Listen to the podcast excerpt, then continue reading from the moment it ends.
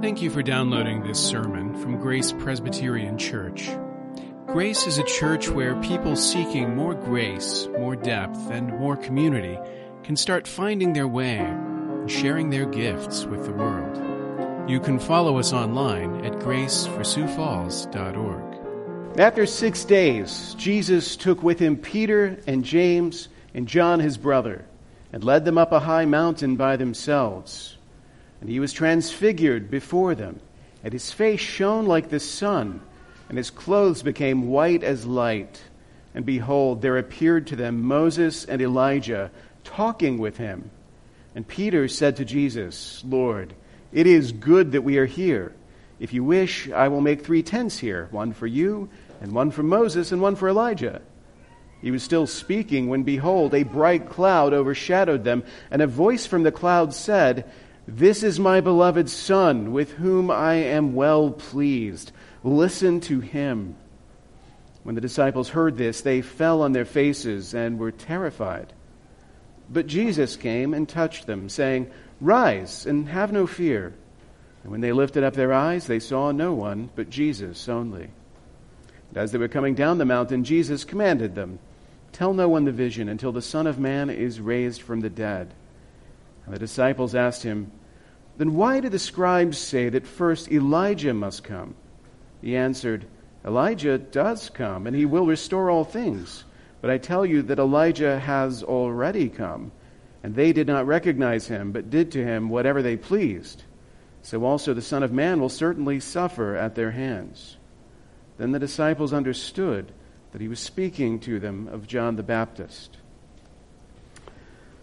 Father, as understanding dawned on the disciples, we pray that it would dawn on us as well, that you would awaken us and open our eyes to the glory of Jesus Christ so that we might see him as we never have before. We ask this in Christ's name. Amen. As we turn to our text and we consider the transfiguration, the thing you have to remember is where we've just been in Matthew 16. In Matthew 16, the Apostle Peter makes his confession of faith that, that Jesus Christ is the Messiah. He recognizes that. That's great. But once that happens, a new theme is emphasized in Jesus' teaching, which is the necessity of his suffering and his death. And that throws the disciples for a loop. That's not what they were expecting the Messiah to say, and certainly not how they expected the Messiah's life to end. And so there's a struggle that they have. On the one hand, they've been given the grace to see that he is the one. But on the other hand, he's saying a lot of things and doing a lot of things that really don't fit their expectations of what that one would be like and, and what he would do.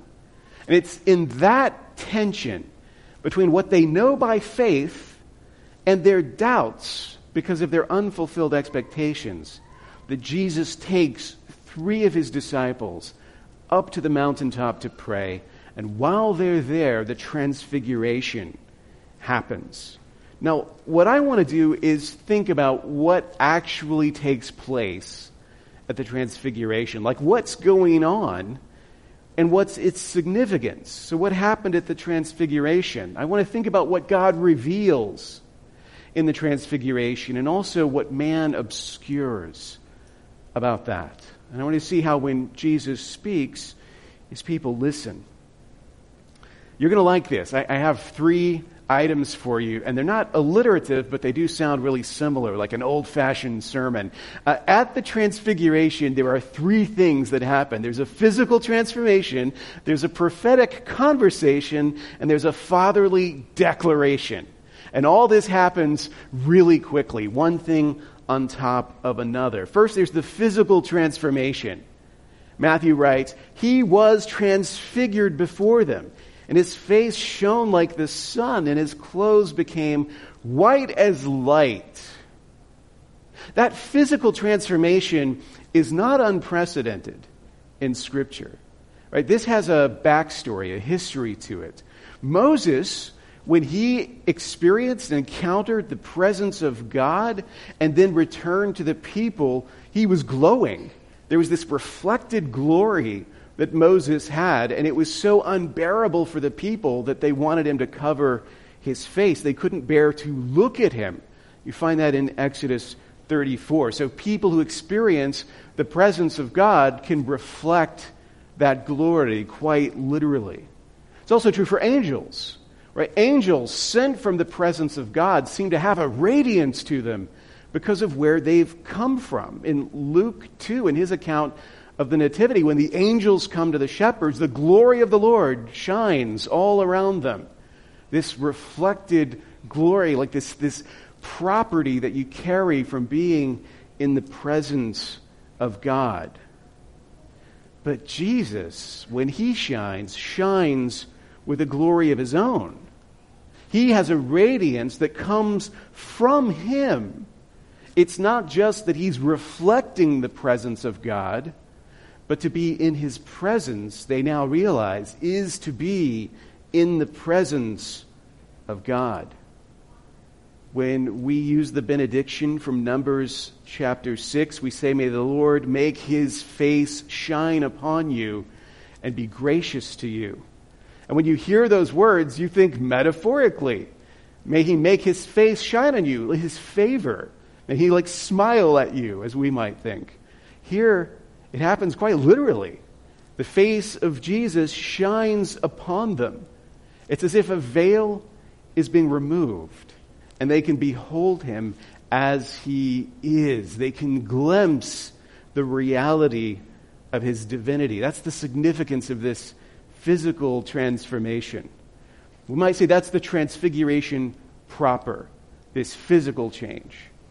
But there are other things connected to it. There's a prophetic conversation. So they see him transformed, they see him radiant and glorious, and behold, Matthew says, there appeared to them Moses and Elijah talking with him. And if you check Luke's gospel, Luke chapter 9, which is his description of the transfiguration, he gives a little more context about what it is they're talking about.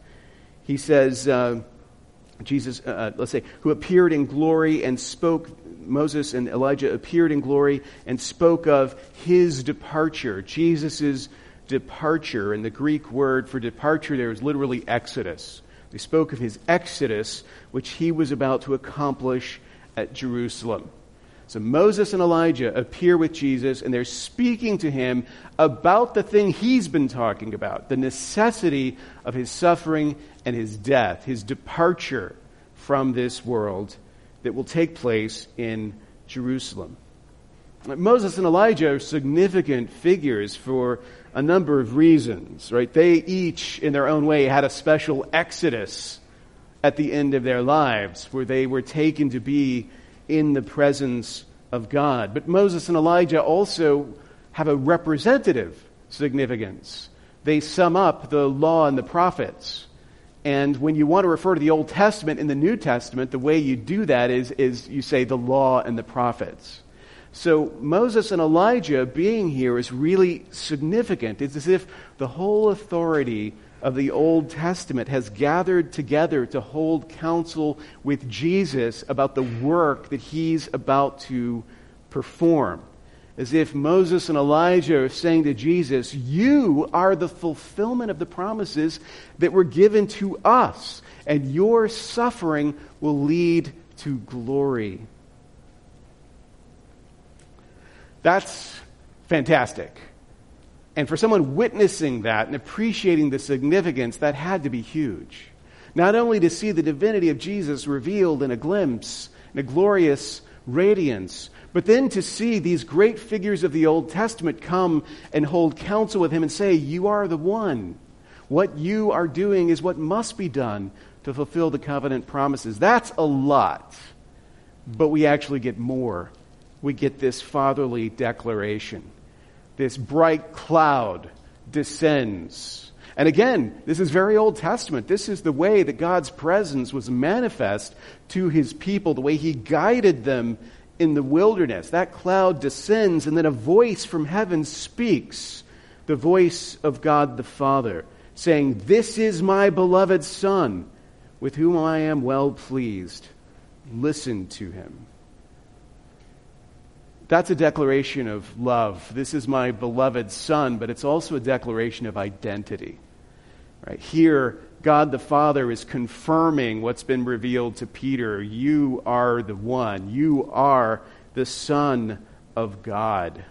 There can be no question, no doubt about who he is. He says, With whom I am well pleased. Not only is he the Son, but the Father is pleased with him. He is satisfied with Jesus, even though Jesus is surrounded by people who are not. He is surrounded by people who are dissatisfied with him. The scribes are dissatisfied with his teaching. His own disciples don't understand and are dissatisfied with the things that he's saying. But God the Father is well pleased. He is perfectly satisfied with what Jesus is doing. There could be no greater endorsement than that. That's all that matters. Peter may be tempted in this moment to follow his own counsel with his idea of tents. The disciples may be tempted, as we'll see later, to listen to the interpretation of the scribes before they can take seriously what Jesus is saying. But God the Father is satisfied with Jesus and says, Listen to him. Don't listen to yourself. Don't listen to the experts. Listen to him. God himself gives that endorsement of Jesus Christ. That is what happens at the transfiguration. His divinity is seen.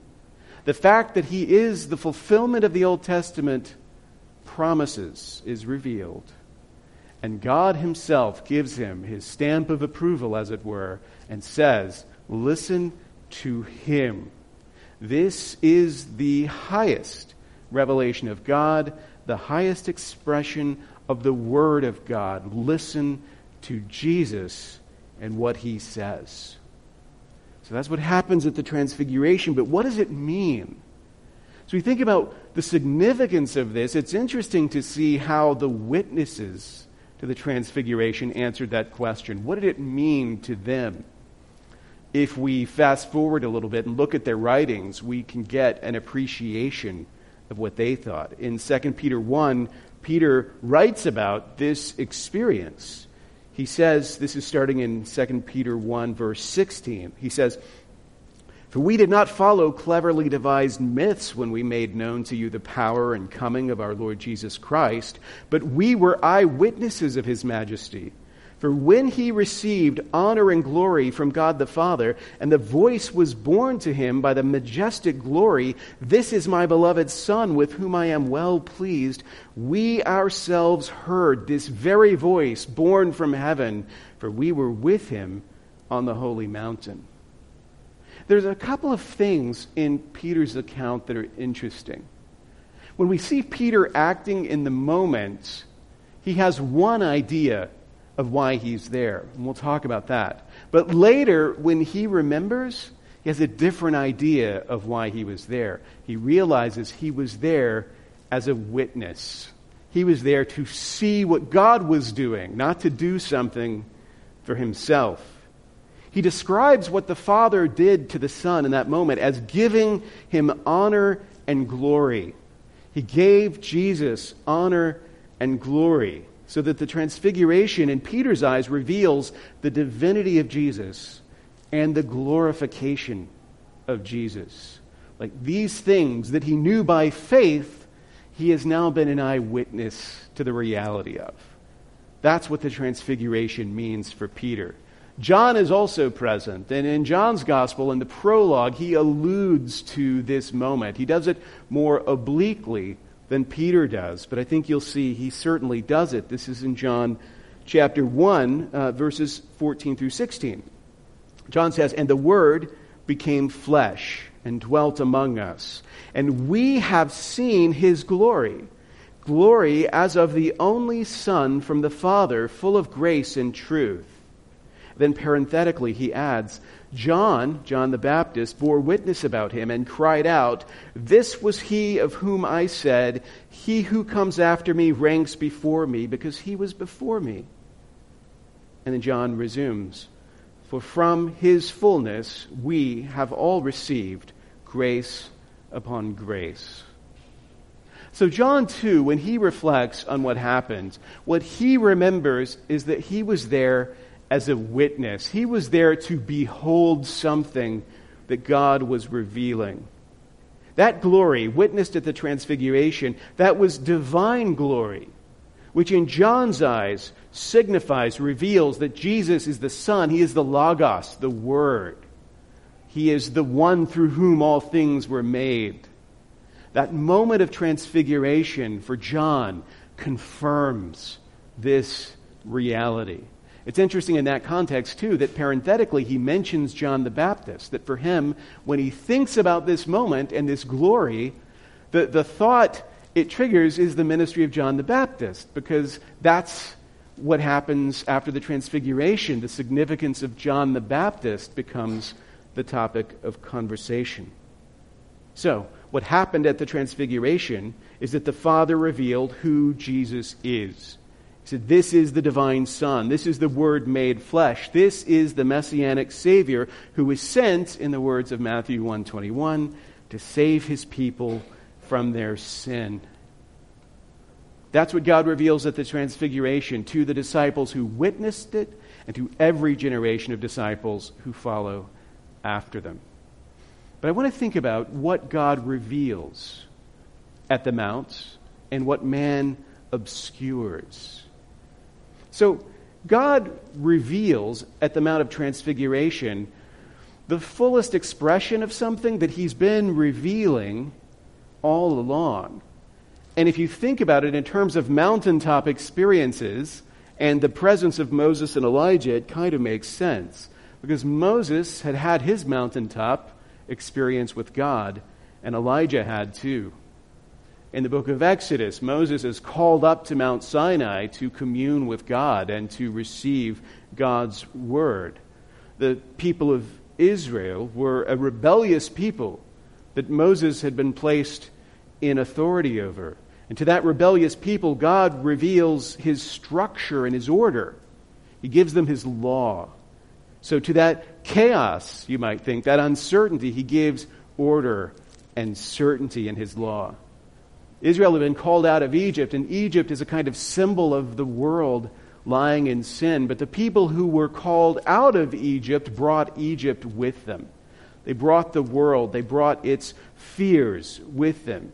And it's into that disorder that God speaks words of order when he gives his law, when he shows that there is a supernatural governing power, a sovereign Lord over all things, a, a, way of determining what is right and wrong, a line of holiness and righteousness, if you will. So on the mountain, to Moses, God reveals himself. He reveals an aspect of his character, but not his whole self. Not his whole self later, 600, 700 years later, the prophet Elijah is called up to the mountaintop. Just as God had once said, Listen, Moses, and revealed himself. Now it's listen, Elijah. And Elijah is called to the mountain in a moment of despair, a moment where he is convinced that he is the only faithful person left in Israel and that he is hunted, that he too will be destroyed. And to his despairing people on that mountaintop, God reveals his planned direction, which is deliverance. Elijah despairs of Israel's future, and God, in a still small voice, assures him not only is there hope, but there's a plan, and it's a plan that God has set in place to rescue his people in the immediate context, God is going to deliver Israel through the king of Syria. And everyone the king of Syria doesn't take care of, God will send Jehu to take care of them. Whoever Jehu doesn't deal with, Elisha will deal with. Uh, to a man who believed that the plan was over, that the promises would go unfulfilled, suddenly God says, Oh no, I have a plan, and it's happening right now. To the man who believed that he was alone in his faithfulness, God says, Oh no, I've preserved a remnant of people who have not knelt down to idols, who remain faithful to me. In that moment of despair to Elijah on the mountaintop, God reveals, again, an aspect of his character. He reveals who he is and what he's doing. But again, it's not his whole self. But then at the transfiguration, it's as if God is saying, Listen, apostles, I'm going to reveal something. I'm going to show you something. And there, to his church, God reveals himself in his Son, who is the fulfiller of the law through righteousness and the deliverer of his people through sacrificial love. And that revelation of Christ is the ultimate self revelation of God. And seeing him, you see the Father. Nothing is held back. And the revelation of Christ brings those earlier prophecies and promises into focus. It shows how they point to Christ to come. Moses was a type, a forerunner. Elijah was a type or a forerunner, but Jesus is God in the flesh. Jesus is here in fullness. That's what God reveals at the Transfiguration. But at the very same time this is happening, at the very same time God is speaking, man is making noise to drown out, to obscure what's being said. In Matthew 17, there are two human voices who interrupt or seek to counterbalance what God is revealing. There's the voice of Peter himself in verse 4, and then the voice of the scribes, which is recounted secondhand in verse 10.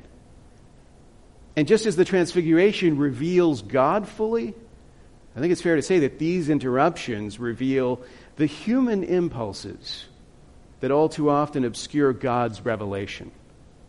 All right, we'll label them this way man made rituals that seek to take control of God's revelation, Peter's well meaning effort to package the wonder that he's witnessing, and then man made interpretation that seeks to channel the course of God's fulfillment.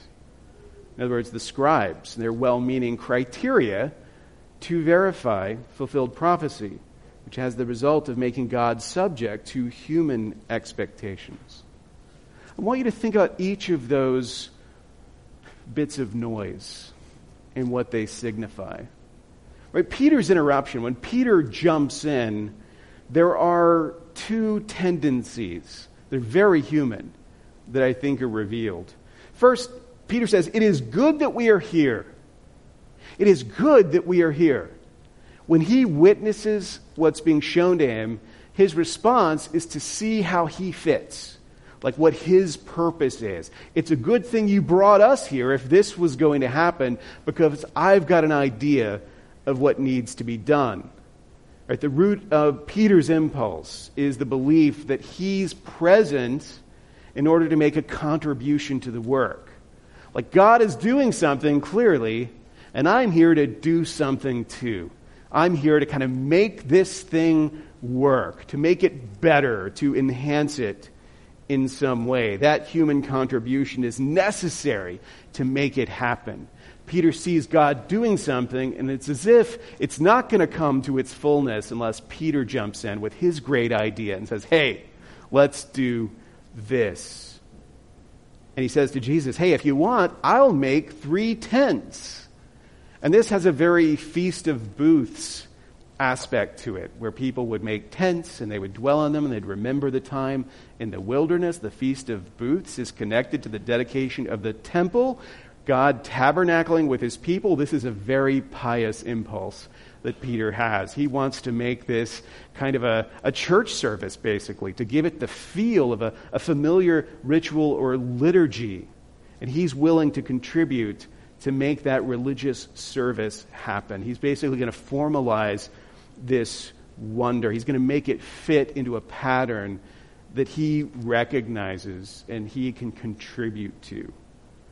And as I said, these are well meaning efforts on his part. Like he's trying to do a good thing, he's actually trying to make this better than it is. But he makes two mistakes. First of all, Peter intervenes before the ongoing work is fully revealed. I mean, he literally jumps in with his idea of what would make this better before God's even done doing what he's doing. Like the best part, surely, is the voice, because the voice is the thing that he remembers. When he describes it afterwards, what he witnessed, it's not the, the, the radiance, it's the voice that looms large, but he jumps in before the, vo- the voice has even spoken. Like if he just waited for God to speak, then he would have seen that his contribution was unnecessary, that there was no work for him to do here, that God was doing it, and God was revealing it, and he was there to witness it. So he intervenes before the work is done. But he also acts on a faulty understanding of what it is that God is doing. He wants to create three tents for Jesus, for Moses, for Elijah. And if you think about that, what that does essentially is demonstrate the essential equality of Jesus to Moses and Elijah. And you can appreciate why that would be something Peter would want to do. Like everybody reveres Moses, everybody reveres Elijah, but most people don't revere Jesus as they should. This would show them that Jesus is on a level with Moses. Jesus is on a level with Elijah. If we could make some t- tents for them to dwell together, this would show that they all kind of go together, right? You should revere Jesus as you do them. But this equality between Jesus and Moses and Elijah is exactly wrong. Moses and Elijah have not showed up at the scene in order to say, Jesus, you're one of us. Good job. They've come here to acknowledge his superiority to them, that he is the fulfillment of the word spoken to them. Like Peter, a lot of well meaning people try to respond to God without actually listening to what God has said. They act on a faulty understanding. They invent religious work for themselves to do. But that's not the pursuit of the truth that God has revealed. That's the manifestation of that human impulse to jump in without understanding. There's another impulse, the scribal impulse, that comes up later. Once this has happened and they're coming down the mountain, and the disciples start asking about the scribal interpretation that Elijah must come before the Messiah does.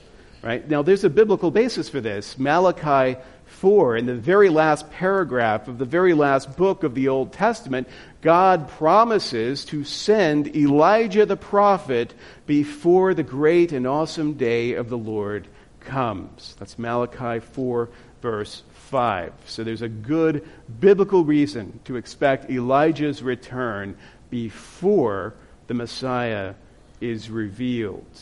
But in Matthew 11, Jesus already told us that John the Baptist fulfills this prophecy. But the scribes don't accept that. They keep holding out for a more literal fulfillment of the prophecy. John the Baptist might suggest something Elijah like, but he doesn't tick off all the boxes for them. So, in their mind, Elijah has not yet come, regardless of what Jesus may say. And then the disciples who are aware of this dispute see a vision in which Elijah is present and they remember that scribal objection and it must seem to them like maybe this fulfills the expectation of the scribes. They wouldn't accept that it's John the Baptist, but maybe we could go tell them we saw Elijah. Elijah did come. This did happen. Even though Jesus tells them, tell no one of the vision, they're clearly thinking, okay, but we do need to tell some people about the vision because this is going to answer their objections to Jesus' interpretation of prophecy. If you think about what the scribes are doing here, it's a lot like what the Army Corps of Engineers does to the Mississippi River. Uh, the whole reason Lori and I live in South Dakota, she's from here, but I'm from Louisiana, uh, we came because of one hurricane too many. If you remember Hurricane Katrina and then Hurricane Rita afterwards, when New Orleans was flooded and then Houston was evacuated, I said to Lori, hey, if you want to move to South Dakota, we can leave as long as we don't live here anymore. But a lot of people blamed the flooding of New Orleans on the way that the Army Corps of Engineers had shored up the banks of the Mississippi. In the old days, that river ran kind of wild. It would move one way, it would move another. The city of Vicksburg in Mississippi was famously on the bluff top above the river, but the river doesn't run under Vicksburg anymore because it moves around. But they wanted to channel that and make it predictable. They wanted to keep the power of that river within its bounds. And there's something about scribal interpretation that does the same thing. They've come up with a criteria that allows them to tell whether or not a prophecy has been fulfilled, and Jesus can say what he wants to say. But unless it ticks off our boxes, we refuse to accept that this prophecy has been delivered. That is a very human impulse faced with the incomprehensibility of God and the mystery of his ways, we take his word and, as it were, weaponize it against him. And, and use it as a way to kind of say, okay, you can work, but only this way, only within these confines. The scribes expect God to fulfill the future promises the way they expect them to be fulfilled and they won't accept any other fulfillment. But as a result of that, they are waiting on the fulfillment of things Jesus says have already been done. They're waiting on the return of Elijah, and Jesus says, if you have ears to hear, Elijah has already come. You are literally waiting on something God has already fulfilled. There are a lot of people today who are doing exactly that who have gone to Scripture and with the best of intentions have, have invented criteria for themselves that even if the Bible says this has already taken place, they're insisting, no, no, that doesn't fit our expectations, so we're waiting on some more literal fulfillment later on. We do that with prophecy, but we do it more broadly with the Word of God in general. There are people who insist that God would never do things that God in Scripture says that He does. And that God must do things that God in Scripture says that He does not. And if God, as He reveals Himself, does not meet the expectations we have of who God ought to be, then God can say what He wants to say, but until my boxes are ticked off, I will not believe. That's the situation the scribes find themselves in. And the disciples, though they have faith, find the influence of that conviction hard to escape. So that although Jesus has already told them this has been fulfilled, they're still bringing it to Jesus after the transfiguration, expecting him to satisfy these expectations. The solution to these errors by the way, is simply to listen to what God the Father says. Like the solution to the errors is to listen to Him. To listen to Him. When Jesus speaks, His people listen. Now, Moses and Elijah had both been called to their respective mountaintops so that God could reveal Himself to them. God spoke, and they listened. But that's not why Jesus was called up. Jesus wasn't called up to listen, Jesus went up to speak. Jesus isn't spoken to, Jesus speaks. Jesus speaks God to us because he is God. And interestingly, Moses himself laid the groundwork for the transfiguration.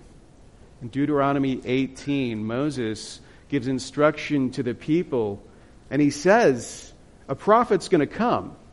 God is going to raise up for you a prophet like me from among you.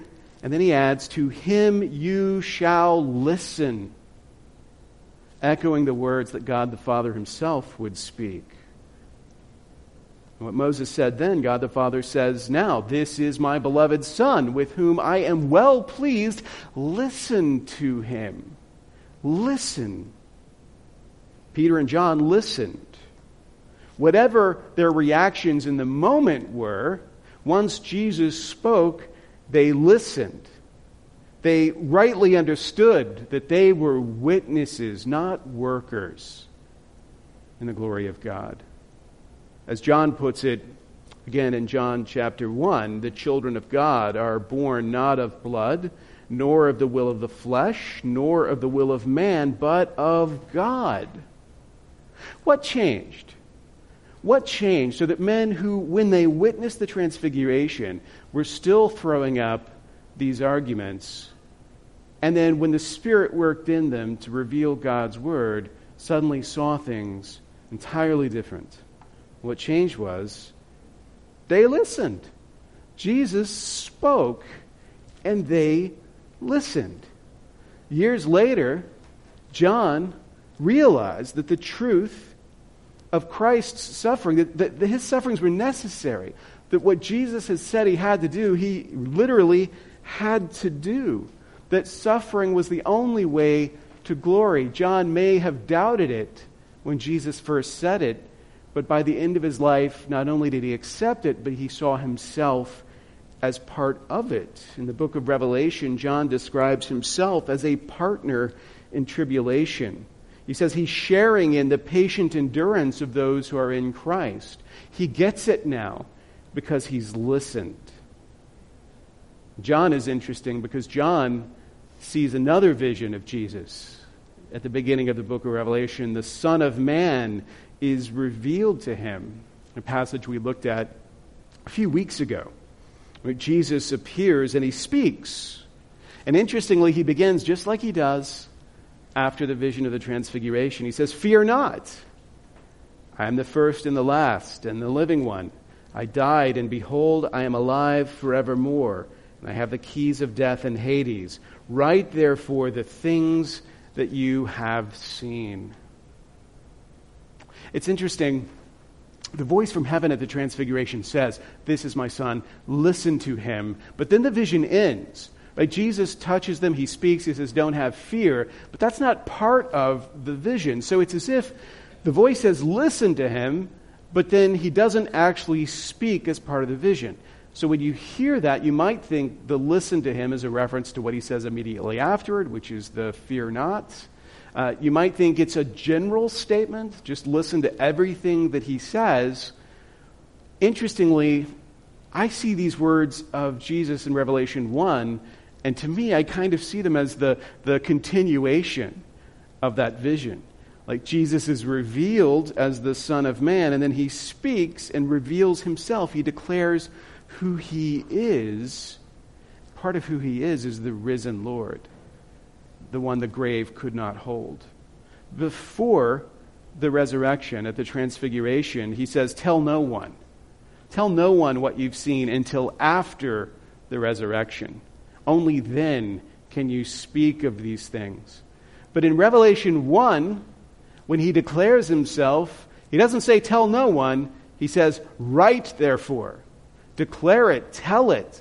Everything that you've seen, write it down and testify to it. What you've witnessed, make known. And the difference there is simply the resurrection, the triumph over death. Christ's atoning death and his resurrection to glorious life makes all the difference. That's what his followers are called to, dis- to declare. So the apostles listened to him, and they became the foundation of the church. The scribes didn't listen to him, and they persisted in their error. They kept waiting for him to do what he had already done. And in that contrast, we can see the voice speaking to us and saying, Listen to him. We can see that either we listen, we accept what Jesus says, and we follow him, or we persist in our error like the scribes and we don't. And we wait in vain for a deliverance that has already taken place. So, listen to him. Listen to him. If we listen, then we don't have to invent for ourselves some way of making God's work better. If we listen to Jesus, Jesus institutes our worship. He tells us how to worship Him and not the other way around. If we listen to Jesus, then Jesus tells us how to interpret the promises and the prophecies. We don't have to come up with some measure to judge whether or not what He's saying is true. If we listen to Jesus, then Jesus explains to us that this present suffering is necessary to pass through so that we might join him in the glory that is to come. If we listen to Jesus as he reveals himself, then we see who he is and who he has called us to be. It's as simple as that. In the face of Jesus' divine glory, in the face of his fulfillment of all of the old promises, in the face of the declaration of God the Father that this is my beloved Son with whom I am well pleased. All you're called to do is to listen to him.